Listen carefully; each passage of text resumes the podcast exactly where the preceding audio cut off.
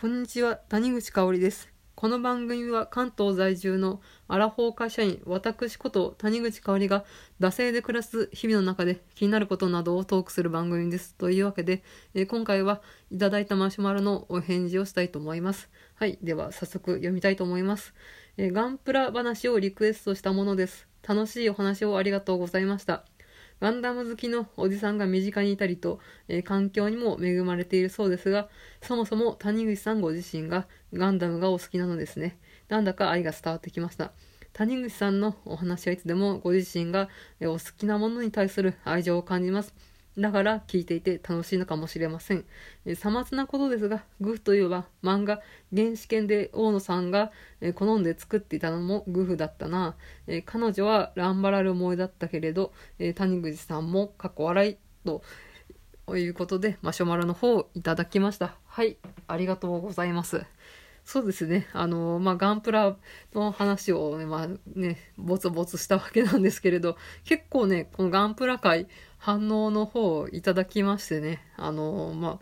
結構、ポッドキャストとかラジオとか聞くのは結構ね、ちょっと、え年配の男性のイメージが強いので、多分ガンプラが趣味とかガンダムが好きっていう世代が、うん、多いのかなと思いますね。ちょっと食いつぎが良かったのかなと思いますけど、えー、多分ですね、まあ、あの、ガンダムっていうかガンプラを扱った、えー、ポッドキャストさんっていうか、ラジオ番組だと、えー、ガンプラジオさんが多分一番有名なのかなと思いますけど、うん。まあ、多分ね、需要と供給だと、えー、需要結構あるんじゃないかなと思いますんで、そういう、うん、プラモに特化した番組とかってもっと増えても需要があんのかなと思いますので、まあぜひモデラーの人はその、まあおもちゃだったり、プラモだったりのそういった特化した番組とかをやってみると実は結構ヒットするかもよってちょっとね、このガンプラ会をやって思ったりもしました。はい。えー、まあ、話題の方、このマシュマル主さん、ありがとうございました。おかげさまで、なかなか反響をいただきまして、ありがとうございます。という感じでしたね。うん。まあ基本的に、うん、好きなことしか 話してないので、まあそんなね、なんかディスりとかは、まあそんなに基本的にしないようには、え、したいという感じで、まあ番組作りの方はやっておりますので、まあちょっとその点が伝わって、で、まあ、こういった反応いただけて嬉しい限りかなと思います。うん。で、最後にあの、えー、ランバル、ランバラル萌えだからですかみたいなのをいただいたと思うんですけど、うん、そうですね。あの、多分ガンダムの、えー、まあ、ファーストですね。あの、中で多分一番好きなのは、ラルさんなのかなとは思います。うん。まあ、あんまりキャラクター萌えってこのファーストではそんなにしなくてですね、まあ、ガンダムシリーズ全体的にそんなにこのキャラがすごい好きみたいな、うん。まあね、結構そういう強い思い入れを持ってキャラが、その固定のキャラが好きみたいなのはあんまりなくてですね、やっぱし物語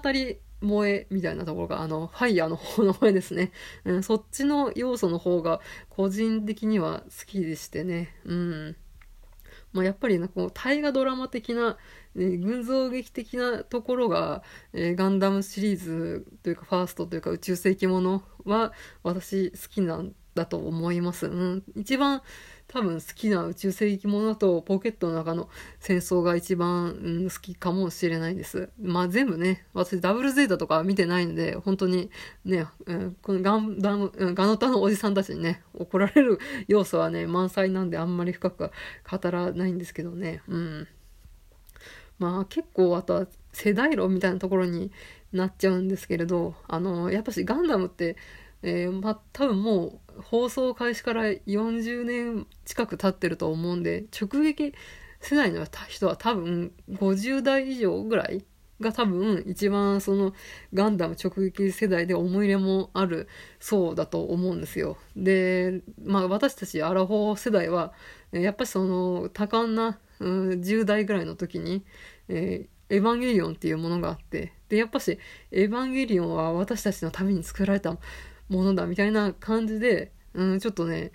別物みたいな、そういったね、特別扱い枠みたいなところに、やっぱその自分が学生時代の青春時代に、こう流行したアニメとかドラマとか、そういうものは、なんか自分たちのために作られたんじゃないかみたいな、何かこう特別意識みたいなのがあってですね。で、でそのガンダムは、今のアラフィフ、だから50代以上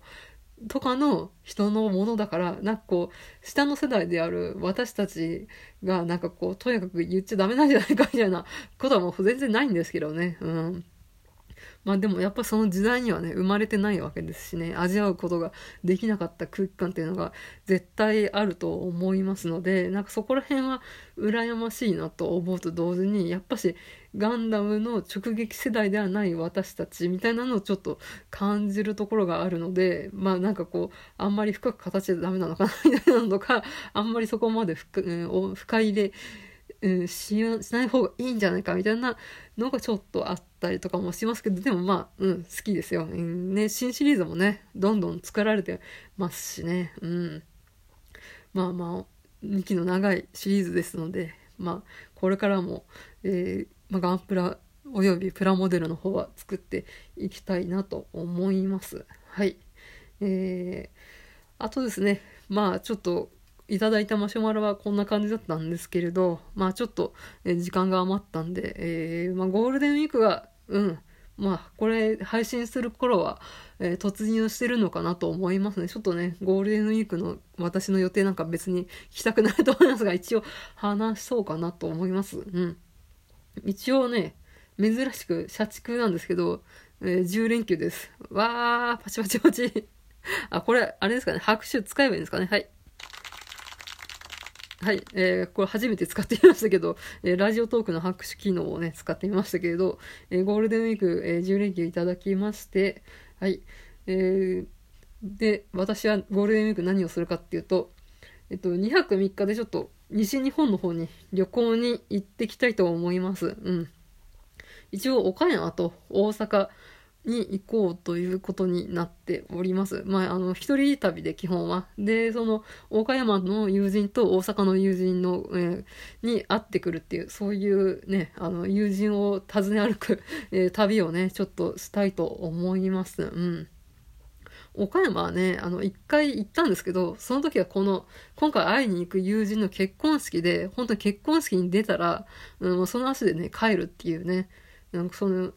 結婚式場の思い出しか岡山はないっていう、なんかね、それをちょっと更新したくってね、ちょっと今回は岡山に行きたいと思います。まあちょっとベタベタな観光地でね、岡山城とか倉敷とか本当にザ観光地っていうところにね、行ってみたいと思います。はい。で、まあ大阪の方は、えー、まあかなり何回も行ったことがあるので、もう本当に、えー、有名な観光地はね、え、ほとんど回ってしまってるので、まあちょっと今回はですね、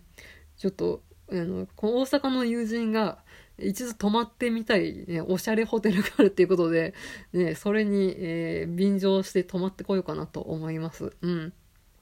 やっぱその現地に住んでると、なかなか行こうと思っても行かないみたいなのありますよね。よくじゃあ、うん、この東京になんかいいホテルが、すごいおしゃれなホテルがある言うんだけど、やっぱし、日帰りで帰ってこれるから、別にわざわざね、何かないと泊まろうと思わないみたいなのがありますからね。うん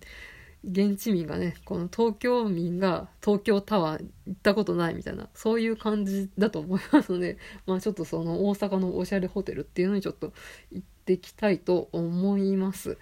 はい。まあ、ね、あの、お仕事の方もきっといらっしゃると思いますが、本当に、えー、その方々にはもう本当に、えー、感謝感しかありませんので、お仕事頑張ってくださいという感じです。はい。まあ、その後ね、あの、今多分めちゃめちゃ混んでると思いますんで、うん、全然人がはけた時にね、ゆっくり、えー、そのサービス業の方たちはお休みを、えー、取られるといいなと、えー、心から願っております。という感じでですね、はい。えー、まあ、締めていきたいと思います。えマシュマロの方もありがとうございました。はい。えー、番組へのご意見ご感想はブログメールフォームまたはマシュマロからお送りください。えー、ツイッターはダセ2018でやっております。番組ハッシュタグはシャープダセ黒、完全ダセカタカナで黒で感想等をつぶやいてください。えー、お便りお待ちしております。ここまでのお相手は谷口香織でした。また次回。